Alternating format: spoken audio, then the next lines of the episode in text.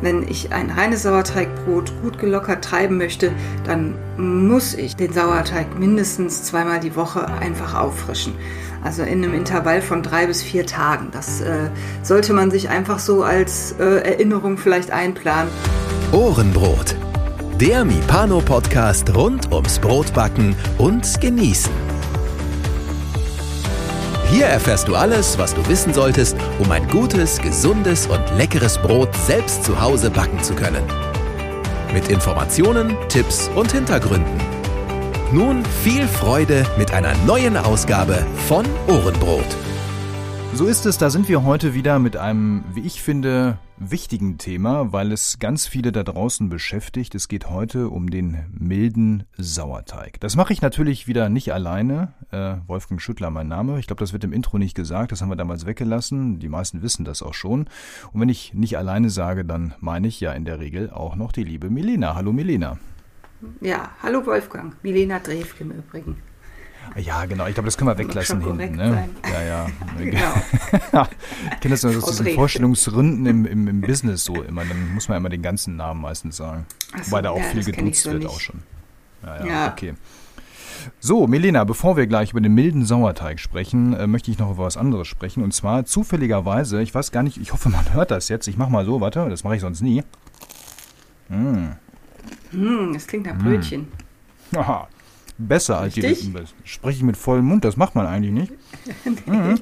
Aber wenn wir schon hier im Brotback-Podcast sind, glaube ich, dann darf man das mal machen. Mhm. Zumal, und das ist jetzt wirklich, wo ich sage, ihr tut mir gerade alle leid, die da draußen, äh, wie ihr da draußen seid. Ich ähm, verspeise gerade eine Vesperstange. Und zwar nicht irgendeine Vesperstange, mhm. sondern Dreimal darfst du raten, von wem die ist oder von wem das Rezept ist. Ich vermute mal Grimmers Backstube. Ganz genau. Der liebe Ingmar, der hat ja äh, vor kurzem ein neues äh, oder sein erstes Buch rausgebracht, ähm, das Hohenloher, nee, das große Hohenloher Backbuch, so heißt es. Und ähm, das und viele andere Bücher liegen aktuell bei mir im Wohnzimmer. Ähm, meine Frau regt sich schon auf, weil überall die Bücher rumliegen. Und die liegen aus einem guten Grund darum, denn ähm, Milena und ich haben uns vorgenommen, dass wir den Buchherbst, der klassischerweise so September, Oktober immer jedes Jahr ist, wenn die neuen Bücher rauskommen, ähm, ja, dass wir darüber mal großräumig reden, richtig? Ja, genau. Das ist ähm, mir auch eine Herzensangelegenheit, weil ich viele der Buchautoren auch kenne vom, von Facebook und persönlichen Kontakten und ähm, ja, finde, die haben ganz tolle Bücher gemacht und ähm, die Buchlandschaft ist sehr vielseitig, was das Brotbacken angeht. Und da was drüber zu machen, finde ich super.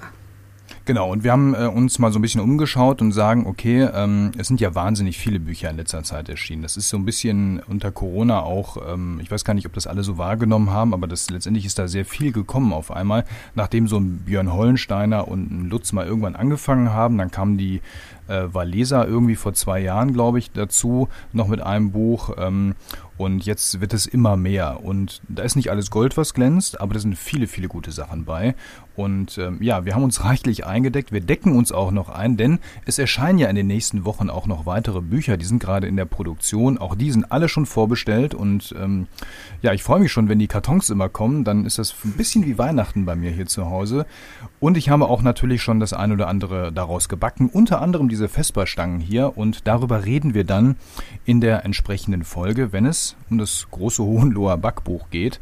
Und ähm, ja, wir haben uns da was Besonderes vorgenommen, weil wir haben lange überlegt, wie machen wir das mit so vielen Büchern hier in so einer Podcast-Sendung? Das sprengt ja jeden Rahmen. Und die Milena, die hatte am Ende die wirklich entscheidende Idee und die finde ich richtig gut. Wir werden so Mini-Folgen machen. Das heißt, jedes Buch bekommt eine eigene Folge. Also liebe Autoren da draußen, ihr dürft euch schon freuen, ihr seid dann ganz groß präsent mit euren Büchern. Ähm, das heißt, wenn ihr zum Beispiel euch jetzt ähm, überlegt, dass ihr genau dieses Buch euch kaufen wollt und seid euch noch nicht sicher und braucht vielleicht noch mal eine Inspiration oder eine Meinung, dann bekommt ihr genau diese eine kleine Mini-Folge serviert. Und das machen wir dann so, dass wir so ungefähr ab Ende September, wir müssen ja noch ein bisschen produzieren dafür, dann ähm, jede Woche zwei kleine Mini-Folgen zusätzlich zu den normalen Folgen, die wir ja hier bringen, einfach einstreuen werden und die kriegen dann eine entsprechende Betitelung und dann findet ihr die ganz einfach und könnt dann sagen, okay, wunderbar, das interessiert mich, das höre ich mir an. Ja, das, da freue ich mich schon drauf, Milena. Und ähm, ja, ja, du darfst ja jetzt auch noch ein bisschen Test backen. Ähm, ja, ich freue mich auf die sich. Bücher. Ich bin schon ganz gespannt, genau. Hast du schon ein Buch, wo du dich besonders drauf freust? Ähm, ich muss noch mal reinbeißen, ja. Äh, ja, Freunde, ja, lass dir hm. schmecken. Hm. Ja, ich, ich, ich bin ja totaler Buchfan, was Brotbacken angeht. Also da kann ich mich in jedes Buch irgendwie reinfuchsen, wenn das gute Rezepte sind und in, in meinem Sinne gebacken oder mhm. gemacht wurden. Also den Lutz, das dicke Almbuch finde ich super, da, da freue ich mich sehr drauf. Oder jetzt auch von oh ja. Ingmar Krimmer, also ne, da gibt es bestimmt tolle Rezepte und Inspirationen auch vielleicht für meine Backstube dann. Mal gucken. Genau, das große Almbackbuch, also das ist wirklich auch in der Tat, das ist amtlich. Und zwar deswegen, weil es echt wie so ein amtliches, dickes Telefonbuch daherkommt. Ähm, das erschreckt einen erstmal im ersten Moment, aber wenn man da mal sich so ein bisschen drin rum verliert, dann macht es auch Spaß, muss ich sagen. Also das, ja, da stehen ja auch nicht nur Rezepte drin, ne? das ist ja dann auch so genau. ein Rundumschlag mit Geschichten und alles Mögliche. Genau. Aber da reden wir dann drüber. Wir wollen jetzt gar nicht so genau. viel vorwegnehmen. Nein. Auch vom Ingmar, äh, das Buch. Ähm, so, ich stelle mal meinen Teller beiseite. So damit man jetzt hier nicht die Tastatur voll krümmeln muss. Okay, also ab Ende September geht's los. Ihr werdet das dann sehen hier in den Podcast-Episoden, ist das dann entsprechend tituliert. Ja, in diesen ähm, Vesperstangen hier ist unter anderem auch ein bisschen Sauerteig drin. Und genau darum geht's ja auch heute. Und zwar um den milden Sauerteig. Warum betone ich das so? Ähm, mir ist irgendwie aufgefallen, so in den letzten Jahren, das gilt jetzt nicht nur fürs Brotbacken, sondern das gilt für die gesamte, ich würde mal sagen, Lebensmittelindustrie und vor allem auch für die, ähm, ja, würde sagen, für die Werbebranche da drumherum. Alles ist irgendwie mild. Ja, also es gibt ja nichts, wo nicht irgendeine Variante mit mild gibt. Ja, milden Senf. Dann finde ich das mal das Schönste, mild würzig. Ja, was heißt das eigentlich? Es ist so wie nass trocken oder so, keine Ahnung. ähm, Deswegen erstmal die Frage, ist mild irgendwie aus deiner Sicht, Milena, ein Trend? Ähm, so habe ich da jetzt gar nicht drüber nachgedacht. Ich bin ja total äh, im Brot gefangen, da, was das Milde angeht. Ähm, nee, also das, das kann ich jetzt so nicht unbedingt bestätigen, dass das in der Lebensmittelindustrie jetzt alles mild ist. Also sauer ist ja auch gerne gesehen, oder? Saure Gurken, saure Gummibärchen. Ja, aber genau der Sauerteig, da sind ja auch alle unterwegs und sagen, ich möchte einen milden Sauerteig haben. Jetzt ist ja erstmal die Frage, woher wissen die Leute überhaupt, dass ihr Sauerteig sauer ist und sollte ein Sauerteig nicht sauer sein? Schließlich heißt er ja so. Also befinden wir uns hier irgendwo schon in so einer Art ähm, Widerspruch oder ist ein milder Sauerteig wirklich ja überhaupt erstrebenswert? Und bevor wir die Frage beantworten, wäre erstmal die Definitionsfrage vorweg. Was ist denn überhaupt ein milder Sauerteig? Also ich hatte mal den Spaß gemacht und mir so ein pH-Messgerät gekauft, ähm, mit dem man dann sowohl die Temperatur des Teiges als auch eben den pH-Wert messen kann. Wobei ich sagen muss, das ist ja nicht das einzig Ausschlaggebende. Also es gibt ähm, die, pH-Säure und dann äh, gibt es ja, ist denn die andere Säure? Es gibt halt noch, noch eine, eine Säure, die dann eben das Saure dann auch ausmacht. Also der pH-Wert steuert jetzt nicht alleine die Säure. Ich habe das dann gemacht, habe das getestet und bin dann irgendwie nicht wirklich weitergekommen in der Erkenntnis. Äh, natürlich wusste ich dann schon sehr viel über Sauerteig, wie man den führt und wie man den am besten ansetzt, bei welcher Temperatur und so. Und dann bin ich immer so bei irgendwas mit 4,2 rumgelandet, mal mehr, mal weniger, wusste dann auch warum, mal mehr, mal weniger. Ähm, 4,2 ist ja jetzt dann auch schon ja, relativ sauer. Also wenn ich, wenn ich jetzt auch einen milden Sauerteig probiere, dann hat der ja durchaus auch trotzdem seine Säure und äh, die braucht es auch einfach, um eben das Brot dann ähm, richtig gut aufgehen zu lassen und zu treiben. Aber okay, das heißt, ein milder Sauerteig, ähm, ist der denn jetzt einfach im Geschmack einfach nur nicht so säuerlich? Und was heißt das eigentlich? Also, ähm also eher dann im Endprodukt, würde ich sagen. Ne? Da, also im Endprodukt merkst du dann, ähm, auch, äh, wie sauer oder wie, wie viel Säure der Sauerteig hatte. Aber es hängt tatsächlich immer noch, noch viel, viel mehr dran. Natürlich auch mit wie viel Sauerteig geht man in so ein Brot und habe ich jetzt zum Beispiel 30% Sauerteig drin, dann ist es äh, die Säure vielleicht ähm, nochmal einen Tucken mehr, als wenn ich jetzt ähm, nur mit 5% oder 10% reingehe und in die kühle Gare damit gehe. Dann, ähm, ja, also gehen wir gleich sicherlich auch nochmal detaillierter ein. Das Spielen, das ist halt ein, ein ganz intensives äh, Zusammenspiel aus vielen verschiedenen Faktoren, die dann eben so eine Milde ausmachen. Aber ähm, man kann schon durchaus auch im Sauerteig selber schmecken, hm, ist der, der ist jetzt richtig, der zieht mir alles zusammen sauer oder der hat so eine angenehme, weiche Säure. Also so, ich, man sagt immer, probier mal den Sauerteig, ne, probier mal den Teig. Das ist auch ganz gut, falls man ähm, prüfen möchte, ob man Salz drin hat. Deswegen äh, sagt man immer, probier den Teig mal am Schluss. Es, mir ist das so ein bisschen zuwider. Ich mag das nicht so gerne, den, den Sauerteig auch probieren und dann, dann den Teig. Äh, aber äh, also man kann da schon ein bisschen was rausschmecken. Aber letztendlich merkst du es einfach definitiv im Brot, ist mein Sauerteig sauer oder ist das nicht. Egal, ob ich jetzt 30 Prozent oder nur 5 Prozent drin habe. Da, wie gesagt, geht es dann um viele andere Faktoren noch zusätzlich. Okay, das vermute ich mal, das ist dann der Moment, wo die Leute dann ihr Endprodukt genießen oder auch nicht und sagen, oh, das schmeckt aber irgendwie komisch, ne? oder das ist mir zu, zu herb. Also ich merke das zum Beispiel bei meinen Kindern, die sind ja ähm, von Natur aus und haben Kinder ja eine höhere Empfindlichkeit, was Geschmack mhm. und Sensorik allgemein angeht. Und ähm, da ist es in der Tat so, wenn ich ein reines Sauerteigbrot backe und ich kann mir bilde mir ein, egal wie oft ich den vorher aufgefrischt habe oder nicht, und ist das überhaupt ein, ein Einflussfaktor, ja oder nein, reden wir gleich drüber. Ähm, der kleine Sohn, der ist jetzt acht, der äh, ist das gar nicht. Also der, der, der riecht schon Sauerteigbrot, mhm. ja, das riecht er und dann das packt er gar nicht erst an. Der Große ist da nicht ganz so empfindlich, also wenn das drumherum auch einigermaßen schmeckt und da sowieso genug draufkommt, dann ist das eh egal. Ähm, aber der Kleine ist da mega empfindlich. Also äh, wo ich sage, ich schmecke einfach nur, dass es anders schmeckt, sagt der, das geht gar nicht. Das äh, ist, der sagt, das schmeckt sauer. Also der ist da wirklich ähm, wahrscheinlich das beste Messgerät überhaupt äh, und ähm, findet das raus. Und ist ja auch so ein Punkt. Mal gucken, ob ich ihn nach dieser Folge nochmal positiv überraschen kann, ohne dass er weiß, dass es Sauerteigbrot ist. Mal gucken. Vielleicht lerne ich ja hier heute mal wieder was. Ja. Also, ähm, ist, man merkt es im Endprodukt. Ja, das ist ein Unterschied. Und das scheint vielen nicht zu gefallen. Jetzt ist ja die Frage, erstmal, woran liegt das überhaupt, dass so ein Sauerteig mal so komisch schmecken kann oder nicht? Oder was machen denn die meisten zu Hause vielleicht in Anführungsstrichen falsch, ja, dass sie so ein saures Endprodukt haben? Ja, äh, da, da, wie gesagt, hängen halt einfach viele Faktoren dran und es braucht wahnsinnig viel Erfahrung. Ich habe auch echt viele, ja, man kann auch sagen, Jahre gebraucht, um dahin zu kommen, dass es tatsächlich äh, mein Sauerteig so mild ist und sogar auch der Roggensauer so mild ist und ich mich auch bei Facebook in der Gruppe immer wieder verwirren habe lassen oder ja, ähm, auch auf Dinge gehört habe, die dann einfach für mich so nicht gepasst haben. Ich weiß auch nicht, ob es dann eine individuelle Sache ist, wem, wem was dann schmeckt. Also manche sagen auch, ich brauche halt so ein bisschen Säure, das schmeckt mir gut im, im Brot.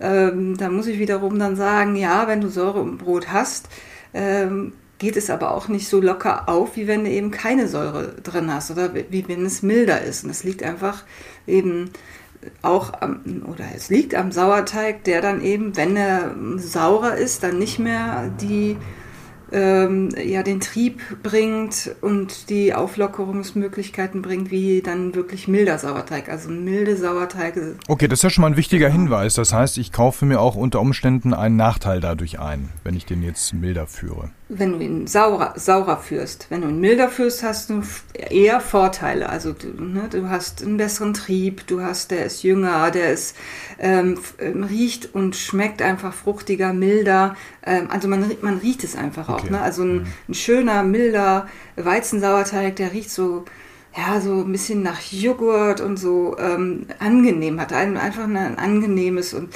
und äh, angenehmen Geruch. Und wenn du jetzt einen sauren oder wenn der einfach zu lange gestanden hat, dann machst du den Topf auf und dann kommt dir schon so eine Säure entgegen, die dann in der Nase britzelt. Das ist dann schon der Punkt, wo ich sage, hm, da, da ist er eigentlich schon zu weit gewesen. Also Zeit also, ist jetzt schon mal so verdachtsweise der erste Faktor, oder? Genau, richtig. Also Zeit ähm, ist ein ziemlich großer Faktor sogar. Ähm, da wollte ich dann auch mal einfach an, eingehen auf die Rezepte, die es halt so standardmäßig gibt. Der Standard, den man ansetzt, ist, ich nenne ein Beispiel, ich habe 100 Gramm Mehl, 100 Gramm Wasser und 10 Gramm Anstellgut. So, das ist irgendwie so in dem Verhältnis sind so 80 Prozent der Rezepte, die, die es eben mit Sauerteig gibt, die wär, da wird der Sauerteig so angesetzt. So, dann habe ich jetzt dieses Verhältnis und dann steht da, dass der Sauerteig zwölf Stunden stehen soll. Wenn ich und ich habe einen milden, fitten Sauerteig, weil ich ja auch den sehr oft auffrische. Wenn ich das so ansetze, dann ist der nach zwölf Stunden kaputt. Dann ist der mega sauer. Dann kann ich den eigentlich und möchte den nicht verwenden, weil er dann auch äh, entsprechend den Trieb nicht mehr hat. Also dieser, dieser Zeitfaktor, ich kann das jetzt noch nicht so ganz nachvollziehen. Die viele kommen damit vielleicht ganz gut zurecht, äh, möglicherweise weil dann eben auch das ähm, Auffrischintervall dann nicht so groß ist und der Sauerteig tatsächlich mit diesen 10 Gramm die Zeit braucht.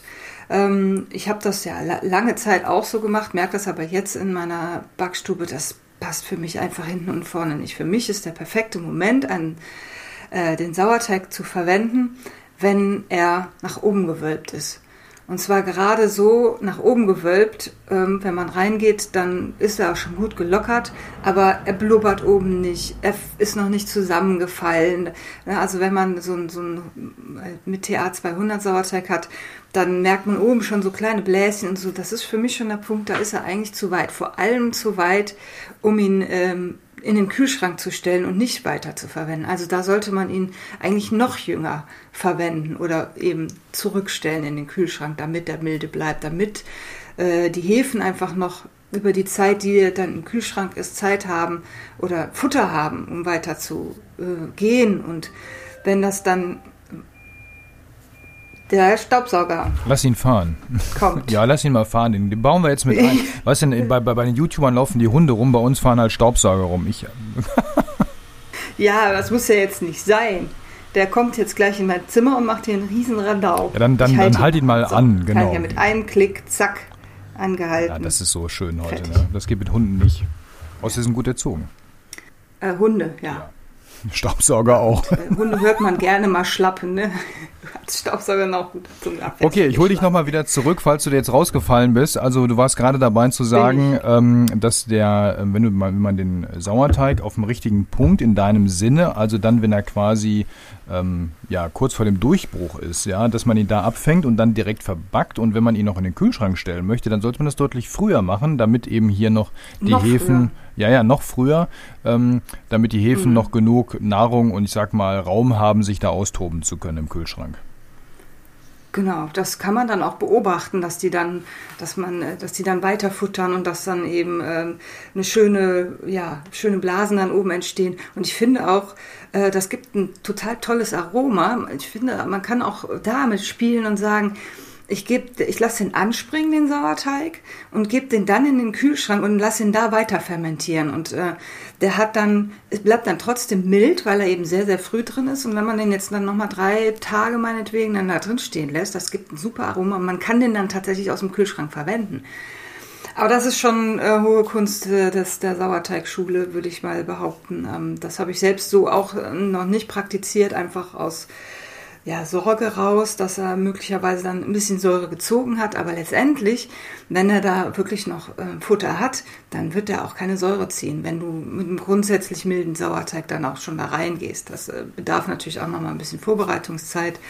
Und wenn man so sagt, man muss dann zwei bis dreimal vorher auffrischen, ja, äh, in welchem Intervall machst du das und in welchem Verhältnis und so. Also ähm, ja, da muss auch jeder für sich selber so gucken, wie es am besten in den Alltag reinpasst und äh, ja. Aber trotzdem wollen wir, müssen wir jetzt hier irgendwie zu so einer so einer Universalempfehlung kommen, finde ich, weil die Frage ist ja jetzt, wenn ich jetzt, also ich sag mal, der meiste Hobbybäcker würde ich mal unterstellen ähm, oder eher die, ich sag mal wirklich, die so zu Hause den Eigenbedarf backen, die backen ein maximal zweimal pro Woche. Das ist meine Erfahrung aus allem, hm. was man so mitbekommt. Ich rede nicht von denen, die jetzt hier im Holzbackofen da ladungsweise das Zeug durchhauen. Das sind eher die Ausnahmen. Lasst euch da nicht irritieren immer von diesen Megabildern, wo jemand 300 Brote gebacken hat. Ja, das ist nicht der Standard.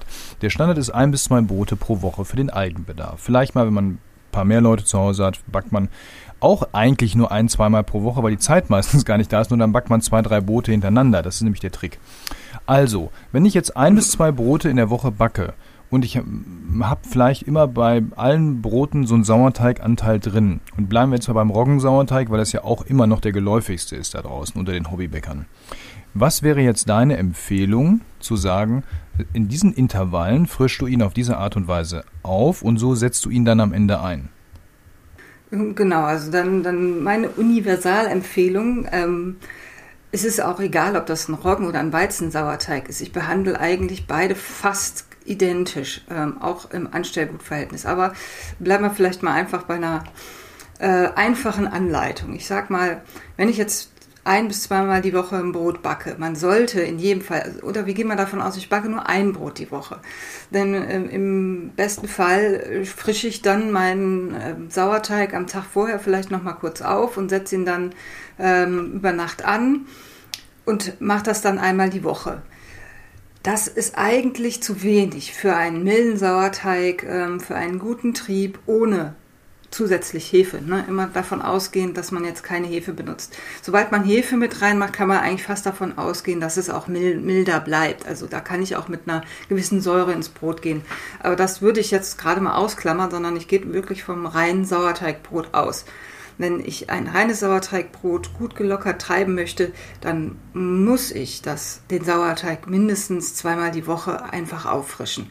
Also in einem Intervall von drei bis vier Tagen. Das äh, sollte man sich einfach so als äh, Erinnerung vielleicht einplanen, dass man sagt, ich backe am Wochenende und dass man dann aber einfach nochmal eine kleine Menge in der, Wo in der Mitte der Woche am, am Dienstag, Mittwoch oder so und sich nimmt und den dann nochmal in, in kleinsten Mengen auffrischt. Viele sagen ja dann, ja, dann habe ich da irgendwie innerhalb von kürzester Zeit 500 Gramm Sauerteig im, im Kühlschrank. Wir hatten ja schon mal eine Folge, wo wir auch das behandelt haben. Ähm, über einen Sauerteig, wie man das macht, dass man jetzt eben nicht diese großen Mengen an Sauerteig dann übrig hat. Also wie gesagt, ich ähm, mache dann wirklich geringste Mengen. Also dass ich sage, ich nehme mir 20 Gramm Anstellgut, 20 Gramm Wasser und 20 Gramm Mehl. So, dann habe ich mein 60 äh, Gramm Pöttchen äh, Sauerteig und das kann man dann auch so machen, dass man sagt, ich komme abends von der Arbeit nach Hause meinetwegen und setze mir um 6 Uhr äh, dieses Verhältnis an, 20 Gramm Anstellgut, 20 Gramm schön warmes Wasser, also das kann ruhig so 35, 40 Grad haben, vermischt das mit dem Sauerteig, mit dem Anstellgut und kippt dann nochmal 20 Gramm Mehl drauf. Und wenn man das vielleicht dann auch ein bisschen wärmer stehen lässt, so bei 24, 25 Grad, dann ist das schon in zwei Stunden oder in, vielleicht sogar, wenn, äh, wenn er fit ist, in ein bis anderthalb Stunden so weit, dass man ihn in den Kühlschrank stellen kann. Also, ne, dass er schön nach oben gewölbt ist. Das ist einfach eine, eine Zeitspanne, wo man dann selber auch immer mal wieder gucken kann. Ne? Man ist abends zu Hause und ähm, dann kümmert sich halt man halt sich um dieses Tierchen und guckt dann immer mal, vor allem am Anfang, immer mal wieder rein und sagt, okay, jetzt ist der Zeitpunkt, da ist eine schöne Wölbung, ich packe ihn in den Kühlschrank und dann ist der am Samstag, wenn ich meinetwegen dann backe, auch noch schön, schön mild. Oder, äh, oder am Sonntag, ne, dass man dann eben von diesem Anstellgut dann was rausnimmt und damit seinen Sauerteig dann ansetzt. Ähm, wie gesagt, dann eben ne, am Wochenende dann nochmal eben, wenn ich backe, macht man ja dann auch nochmal eine Auffrischung, nimmt sich davon dann wirklich einen kleinen Klecks dann wieder raus diese 20 Gramm meinetwegen für die Mitte der Woche, wo man dann eben dann wieder auf die 60 Gramm hochgeht. So, das wäre zum Beispiel ein, eine Möglichkeit. Aber da sammelt sich ja schon ein bisschen was an. Wenn ich jetzt sage, ich habe ähm, am Mittwoch meinetwegen diese 20 Gramm, die habe ich ja aus irgendetwas anderem Alten rausgenommen, was vorher zurückgelegt wurde. Und die meisten verballern ja jetzt nicht alles mit einem Schuss, sondern da ist ja auch immer noch dieser Backup-Gedanke im Hintergrund, also eine Reserve. Das heißt, ich mache jetzt ein zweites Glas, mache mal meinetwegen diese 60 Gramm und jetzt habe ich am Samstag, will ich vielleicht, jetzt müssen wir noch darüber anreden, wie mache ich denn den richtigen Sauerteig dann? Bis jetzt ist das ja alles, mhm. also das sind ja 60 Gramm eigentlich Anstellgut, weil mit 60 Gramm komme ich ja meistens nicht weit in den meisten Rezepten, was äh, Sauerteiganteil angeht. Ne? Nee, nee, genau. Das ist ein Anstellgut, genau. Der sollte auf jeden Fall dann auch an einem Samstag oder Sonntag dann nochmal aufgefrischt werden. Aber auffrischen, damit meinst du jetzt im Prinzip dann den eigentlichen Sauerteig zu machen? Zum Beispiel kannst du ja auch, du kannst ja auch dann ein bisschen mehr Sauerteig machen, dass man sagt, man, man geht dann eben, ähm, wenn es 100, 200 Gramm Sauerteig erforderlich ist, dann machst du halt 250 Gramm und nimmst dann eben den Rest wieder raus. Wenn ich 250 Gramm Sauerteig mache im Übrigen, habe ich am Ende nicht 250 Gramm Sauerteig, wenn ich den ansetze. Ne? Ich weiß nicht, ob man, ob du das schon mal gewogen hast dann Natürlich. am Ende. Also da bleibt immer noch so irgendwie äh, 30, 40 Gramm klebt dann, dann in, der, in dem Glas noch oder ähm, durch die Fermentation äh, geht da gehen dann ne, durch die Gase geht dann wohl auch irgendwie noch äh, ja, Wasser flöten, so dass du dann am Ende wenn du 200 Gramm ansetzt, dann gar nicht die 200 Gramm hast. Deswegen kann man dann ruhig auf 250 Gramm gehen und dann eben so einen Löffel dann mit rausnehmen. Und dann hast du den Löffel, den tust du in den Kühlschrank, dann hast du ja wirklich nur so diese 20 Gramm. Die lässt du dann im Kühlschrank, im Marmeladenglas. Und dann am Mittwoch gehst du hin, nimmst diese 20 Gramm und tust dann da wieder 20 Mehl, 20 Wasser drauf. Dann hast du die 60 Gramm. Dann kommen wir natürlich dazu, wie setze ich denn jetzt den Sauerteig an, wo ich gesagt habe, dieses, wenn ich einen wirklich milden Sauerteig habe, dann ist das über Nacht zu lang. 100 Gramm Wasser, 100 Gramm Mehl, 10 Gramm Anstellgut, dann mhm. ist das mit 12 Stunden einfach definitiv danach dann hin. Also nicht hin, aber er zieht dann halt wieder Säure. Er ist dann, wenn du wirklich einen triebigen Sauerteig, ein triebiges Anstellgut hast, dann ist der einfach auch wenn du das immer so machst, dann auf äh, kurz lange Sicht dann irgendwie auch wieder saurer. Das heißt, du würdest dann, ja, also, wenn du also jetzt zum Beispiel am Samstag backst, würdest du dann hergehen, du hättest ja jetzt 60 mhm. Gramm Anstellgut oder ich sag mal Sauerteig, ja, das ist ja bis dahin eine, eigentlich ein, bis dahin ein erstmal gereifter Sauerteig im Kühlschrank. Würdest du jetzt ja. sagen, du nimmst jetzt 60, 60, 60, das wären ja ähm, 680 wäre ein bisschen wenig, müsste noch ein bisschen mehr nehmen. Äh, vielleicht irgendwie die 60 und dann nochmal irgendwie 80, 80, um dann auf etwas mehr als 200 zu kommen? Oder wie würdest du das machen? Genau, so arbeite im Grunde ich in, in meiner Backstube, dass ich immer dann ähm, ja gucke, wie viel brauche ich und wie viel Anstellgut habe ich, so dass ich eben keine Reste habe. Und denn bei mir ist es natürlich alles so ein bisschen variabler. Prinzipiell sagt man oder ist es wohl so oder man sagt es, der Sauerteig hat am liebsten immer gleiche Bedingungen, immer gleiche Auffrischzyklen, immer gleiche Mehle, immer gleich. Also es ist, da kommt er am besten mit klar, weil dann einfach die Sauerteighefen dadurch am stabilsten sind und dadurch eben dann auch diese, diese Milde dann fördern. Das heißt, ähm, mache das aber auch so, dass, also wenn ich dann nicht eins zu eins zu eins, was dann eben so, ne, man sagt, das ist ein Licoli, das ist ja diese, dieser flüssige Lievitu Madre, der ja dann auch äh, relativ mit viel Anstellgut angesetzt wird, ist das dann so eine Art Licoli-Führung, wenn du mit viel Anstellgut reingehst und dann eben mit, mit einer TA 200, äh, was dann eben diese Milde dann fördert. Und zwar, weil du den dann auch nur ganz kurz gehen lässt. Ne? Also wenn du diese wenn du meinetwegen jetzt genau aufstockst 60, 80, 80, da geht der ja auch noch viel, viel schneller hoch, als wenn du jetzt ähm, ja eben mit 10 Gramm Einstellgut reingehst. Das heißt, da muss man sich dann halt so im Plan so ein bisschen auch umstellen. Ne? Dann, dann kann ich nicht abends erst meinen oder abends meinen Sauerteig ansetzen, sondern mach das erst morgens.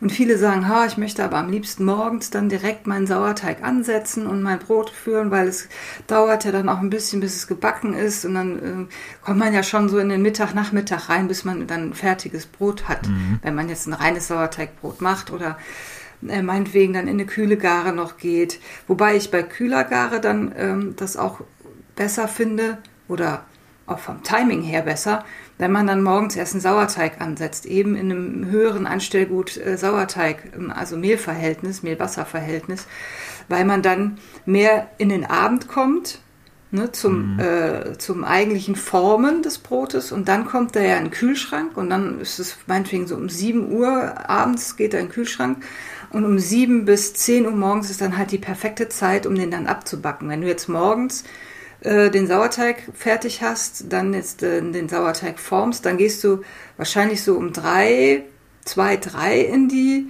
in den Kühlschrank mit der Stückgare und dann musst, müsstest du theoretisch aufstehen, um ne? zwei, drei Uhr nachts raus. Ja. Oder vielleicht sechs Uhr morgens. Ich meine, wenn, äh, wenn jemand da so fit ist morgens um sechs und dann backen möchte und früh Frühstück haben will, ist das natürlich dann äh, auch, kann man das so auch machen. Aber die meisten schlafen ja ein bisschen länger und je länger dann so ein Brot im, im Kühlschrank dann geht, äh, desto saurer wird es dann irgendwann dann auch. Ne? So ab 12, äh, ab so ab 15, 16 Stunden zieht dann schon die Säure ein bisschen mehr an. Ja, ich glaube, zum Thema kalte Gare und Sauerteig, das können wir, glaube ich, nochmal in eine extra Folge packen. Das, du hast da ja auch jetzt nochmal einiges ja. an ähm, Erfahrung gesammelt in letzter Zeit, wie du mir mal erzählt hast. Und mhm. ähm, das lohnt sich wahrscheinlich da nochmal äh, extra drauf zu gucken. Also, ich fasse jetzt mal ein bisschen zusammen. Also, die Milde des Sauerteigs ist maßgeblich erstmal durch den Faktor Zeit und vor allem Verhältnis von altem zu neuem Gut sozusagen zu beeinflussen. Ähm, was nochmal ganz wichtig äh, war, gerade auch das Thema Regelmäßigkeit. Also ich denke, das ist dann wirklich wie so ein, mhm. wie so ein Hobby, was man auch regelmäßig ähm, ja ausführen muss und äh, um eben zu diesem, ich sage jetzt ja. mal, optimalen Ergebnis zu kommen. Sicherlich ist es jetzt kein Drama, genau. wenn man es jetzt mal einen Tag nach, von, nach vorne nach hinten schiebt oder so, das ist ja nicht das Ding. Nee. Ähm, aber man sollte schon versuchen, eben sich so einen gewissen Rhythmus anzueignen, gerade wenn man nur ein oder zweimal die Woche backt. Bei zweimal die Woche hätte man ja schon den Vorteil, wenn man dann immer immer so in der Mitte und am Ende backt, ähm, dass man dann ja automatisch diesen Rhythmus schon drin hat, ne, sozusagen. Dann genau, macht man im genau, Prinzip von einem zum eh nächsten schon. sozusagen immer die, die, die Auffrischführung ja. oder so, ne? Genau. Okay, ja. ähm, jetzt ist also ja noch Intervalle, die Zeit. Genau, und Temperatur ist doch auch noch ein Thema, oder? Und Temperatur, genau. Das wäre jetzt der dritte Punkt, den ich ansprechen wollte. Also Temperatur, ähm, und auch äh, Festigkeit des Teiges. Gut, bleiben wir erstmal bei der Temperatur vielleicht. Genau, also Temperatur ist äh, die, der Faktor. Äh, je wärmer, desto milder, je kälter, desto äh, saurer. So, das ist so das, was kursiert. Das, ich kann das tatsächlich auch so nicht komplett unterschreiben. Ja, je wärmer, desto mehr ähm, Hefevermehrung hast du, desto ähm, milder unter Umständen ist es auch, der, der Sauerteig. Da kommt es dann aber auch wieder darauf an, wann hole ich den, wann verwende ich den Sauerteig, zu welchem Zeitpunkt. Denn ich habe ja mal den Versuch gemacht ähm, und meinen Sauerteig bei 12 Grad geführt oder 12 bis 15 Grad oder sowas. Das ist natürlich stressig, weil man sich da wirklich täglich und möglicherweise auch zweimal täglich drum kümmern muss. Ähm, aber ich hatte noch nie so einen milden und fruchtigen und tollen Sauerteig wie zu der Zeit. Das war sehr anstrengend, aber es war sehr erkenntnisreich. Wo hast du denn wissen, zu Hause 12 bis 15 Grad? Ja, im Keller. Okay. Im Keller. War, war jetzt Richtung Herbst, dann ist es eh kälter draußen. Der Keller, der war äh, kühl, ist keine Heizung drin. So, ne? Ähm, oder viele haben auch ähm, zum Beispiel einen Weinkühlschrank zu Hause. Den kann man ja auch Ich habe gerade überlegt, ob ich es ansprechen soll, aber das ist so ein Thema, wo ich ein bisschen empfindlich reagiere, weil ich sage, das ist schon, mhm. das ist weit ab von normal. Also mit dem Weinkühlschrank wollte ich jetzt nicht sagen, dass jeder sich jetzt einen Weinkühlschrank äh, kaufen sollte. Ich finde einfach nur, ich wollte damit sagen, es äh, ist nicht Wärme gleich mild, also nicht nur. Ne? Also das ähm, Ding war einfach, und äh, das fand ich dann so erstaunlich, dass es da vor allem auf den Auffrischzyklus ankam. Je mehr ich das aufgefrischt habe, desto milder wurde er, obwohl er bei 12 bis 15 Grad äh, nur gegangen ist. Also da ähm, ne, da kommt es eben nicht nur auf diese Temperatur an. Und das, das ist jetzt nicht die Faustformel mild gleich warm, sauer gleich kalt. Das kann man so nicht sagen. Also man kann auch einen Sauerteig und äh, das mache ich zum Beispiel dann auch. Und das wollte ich dann als zweiten Tipp äh, noch mal weitergeben oder mitgeben. Ähm, wenn ich ein Rezept habe, wo steht 100 Gramm Anstellgut, äh, 100 Gramm Mehl, 100 Gramm Wasser, 10 Gramm Anstellgut, da mache ich so, ich gehe mit kaltem Wasser da rein und ich reduziere das Anstellgut. Ich mache dann nur zwei Gramm rein. Und dann, wenn ich morgens nach zwölf Stunden dann hinkomme, dann hat er eine tolle Wölbung und ist mild. Ne, obwohl ich mit kaltem Wasser reingegangen bin, es kommt so sehr auch auf den Moment an wo ich das verwende. Und nochmal, auch da ist dann äh, eine Konstanz einfach auch wichtig, dass man sagt, man macht das immer so. Man macht das immer so. Also nochmal, du nimmst kaltes Woche, Wasser, du nimmst, ja. du nimmst kaltes Wasser, wahrscheinlich ja. irgendwo so Anfang 20 Grad vermute ich mal. Das ist ja kühles Wasser, ne? Also oder viel kühler geht es ja häufig nicht. Ähm, oder keine Ahnung, wie kalt euer Wasser ist, hängt ja auch von der Jahreszeit ein bisschen ab. Und dann gehst du mit 2% Anstellgut da rein auf 12 Stunden. Genau. Okay, das ist dann mal eine ja. Einladung zum Ausprobieren. Genau. Also natürlich vorausgesetzt ist immer, du hast schon einen triebigen, milden Sauerteig oder ein mildes Anstellgut. Ne? Das, das, muss halt, auch da ist wieder diese Aufrischfrequenz einfach total wichtig. Das ist einfach ein Zusammenspiel. Man kann jetzt nicht sagen, ich mache das eine oder zu, alle ein, zwei Wochen und push den dann hoch bei 30 Grad und habe dann meinen milden Sauerteig. Nee, das ist falsch gedacht. Also da hast du nicht unbedingt dann ähm, dadurch einen milden Sauerteig. Also das ist jetzt nicht das einzige Geheimnis daran. Ich ahne gerade, warum eine Bäckerausbildung drei Jahre dauern kann. Wobei die Bäcker sowas ja nicht unbedingt mehr lernen. Ne? Also, ja, das ist ja noch ein Thema, das steht ja noch aus. Also das ist ja noch etwas, genau. wo ich sage, da müssen wir nochmal reingucken in, die, in das ja. Thema. Aber ähm, es ist eben unter Umständen, ich meine, man kann jetzt auch aus einem Thema eine Wissenschaft machen, das weiß ich auch, aber am Ende ist es ja in der Tat so, ähm, man will ja ein bestimmtes Ergebnis produzieren. Und wenn ich wirklich ein reines Sauerteigbrot auf in der guten Qualität und auch, ich sag mal, vom Geschmack her verkehrstauglich hinkriegen möchte, dann muss ich ja genau über sowas nachdenken. Das kann natürlich ja. auch der Grund sein, warum so wenig richtige, echte Sauerteigbrote bei den Bäckern im Verkauf sind, weil wahrscheinlich das entweder die Leute, genau. wie du genau. gerade so latent, ich sag mal, unterstellt hast, ähm, vielleicht nicht beherrschen böse, oder nicht so fit da drin mhm. sind in dem Thema, ja. oder aber es ist auch enorm aufwendig ist. Und wir wissen ja alle, ähm, in der Backstube, da geht's ähm, rein ähm, mengenmäßig und zeitmäßig anders zur Sache, als wenn ich da unter Laborbedingungen, Anführungsstrichen, zu Hause ein, zwei Brote backe. Ne? Das ist ja auch mhm. eben, vergessen ja auch viele. Ja, also ich habe jetzt zum Beispiel ähm, bei Instagram folge ich dem Sebastian Deuvel, dem Brotposten. Und der hat jetzt eine neue Roggenernte bekommen und testet da jetzt auch die Sauerteige, verschiedenste Arten von Ansätzen, äh, wie er daraus jetzt einen, einen optimalen Sauerteig ähm, herausbekommt für das Brot. Und das ist viel Arbeit, äh, sich damit auseinanderzusetzen. In der Intensität mache ich das gar nicht. Ich habe mich da sehr gewundert, dass er da wirklich dann diese, diese Tests macht. Aber wenn man dann eben so eine, eine gute Bäckerei hat, dann muss man sich damit wirklich intensiv beschäftigen mit dem Thema Sauerteig und ein Sauerteig ist längst nicht so zuverlässig wie ein, Sauerteigpulver, das du anrührst und nach zwölf Stunden dann einsatzbereit ist und dann haust du noch Hefe rein und dann ja, es ist natürlich kein 100% Sauerteigbrot, aber ne, das also findest du halt auch selten, weil einfach ähm, es ist ähm, nicht einfach, damit umzugehen. Und man muss sich beschäftigen damit und man muss sich kümmern drum. Und gerade auch im Hobbybereich ist es halt super wichtig, wenn man nur mit Sauerteig arbeitet, sich darum zu kümmern. Und zwar regelmäßig. Das ist dann, ja, gehört dann mit zum Hobby, ne? Okay, um jetzt so ein bisschen die Kurve zum Abschluss zu kriegen, du hast vorhin noch das Thema Festigkeit, also ja. ähm, äh, angesprochen. Ähm, genau. Vielleicht kriegen wir das noch in zwei, drei Sätzen unter. Was hat es jetzt mit dem Thema, ich vermute mal, du willst auf einen festen oder auf einen flüssigen Sauerteig hinaus. Ähm, was gibt es da noch für Einflüsse oder welche Einflüsse hat das? Ja, genau. Also je fester, ist auch wieder die Faustformel, je fester, desto äh, saurer und je weicher, desto milder ist ein Sauerteig. Deswegen ist das beim ähm, Lievi Tomate zum Beispiel auch so wichtig, dass man den warm führt, weil der ja total fest ist, ne? der hat eine TA 150.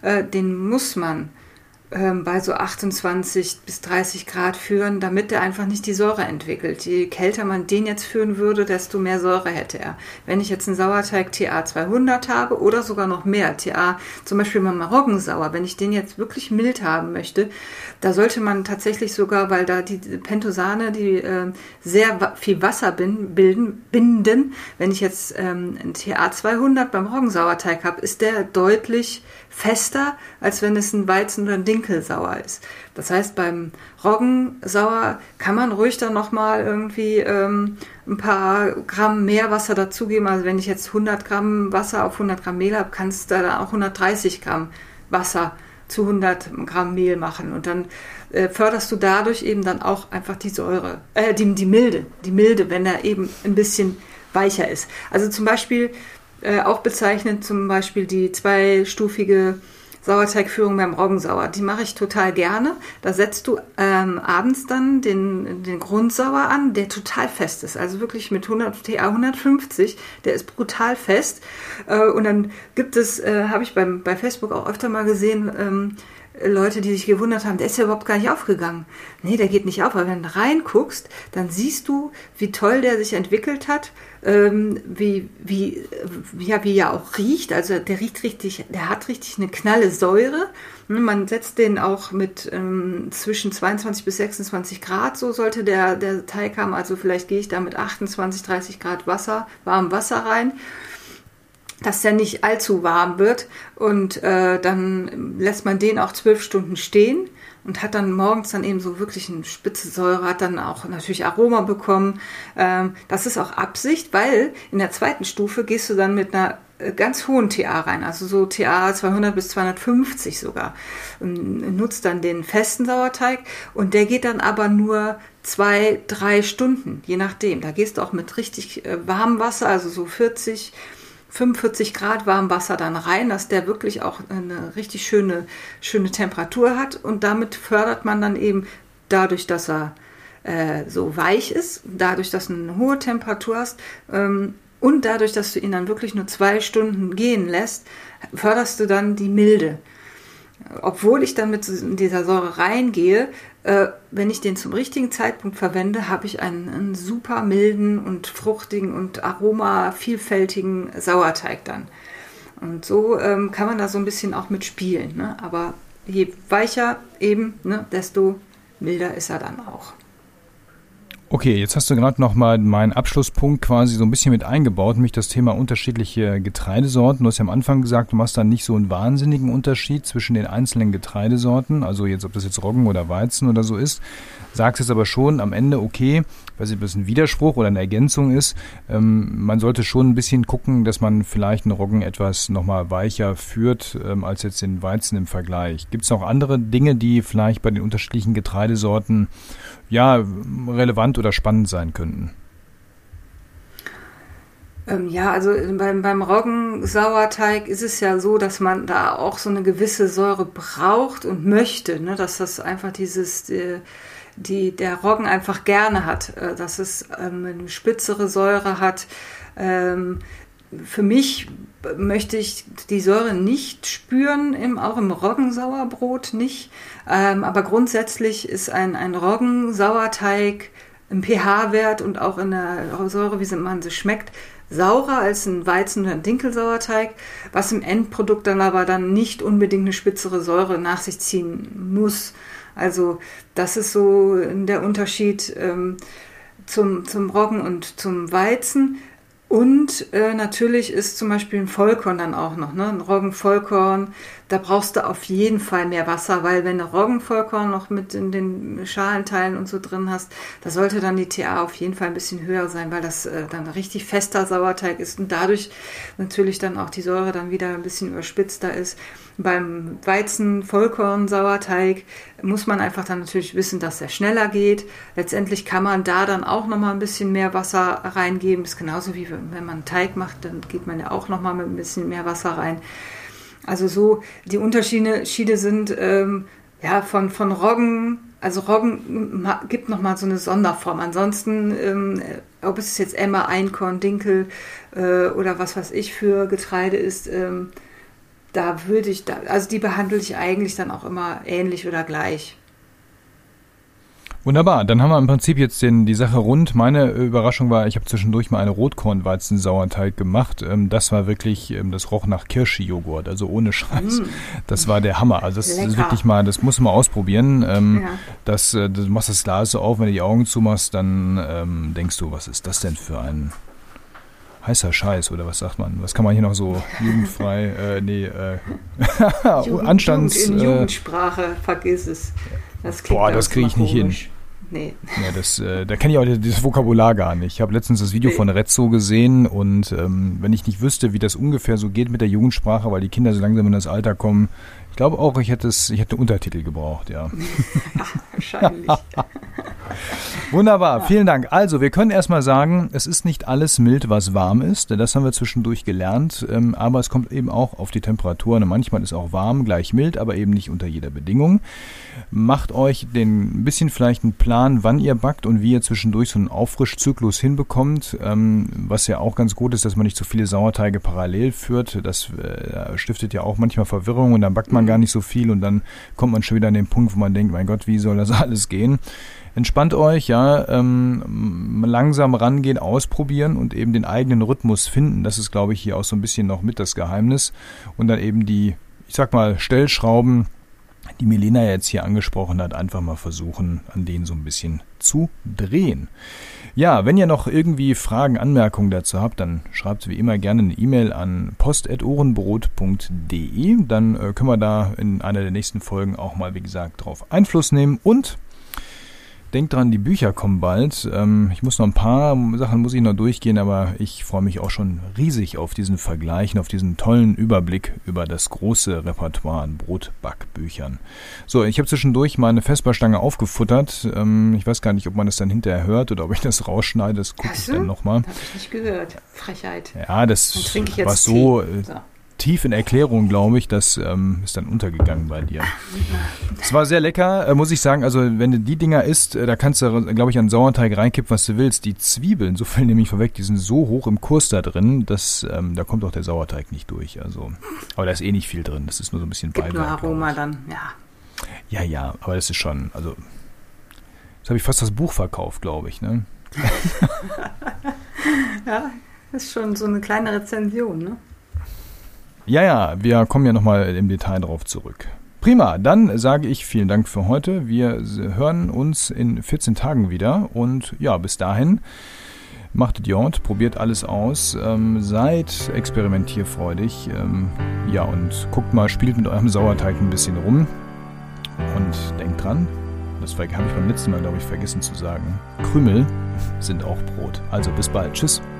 Tschüss.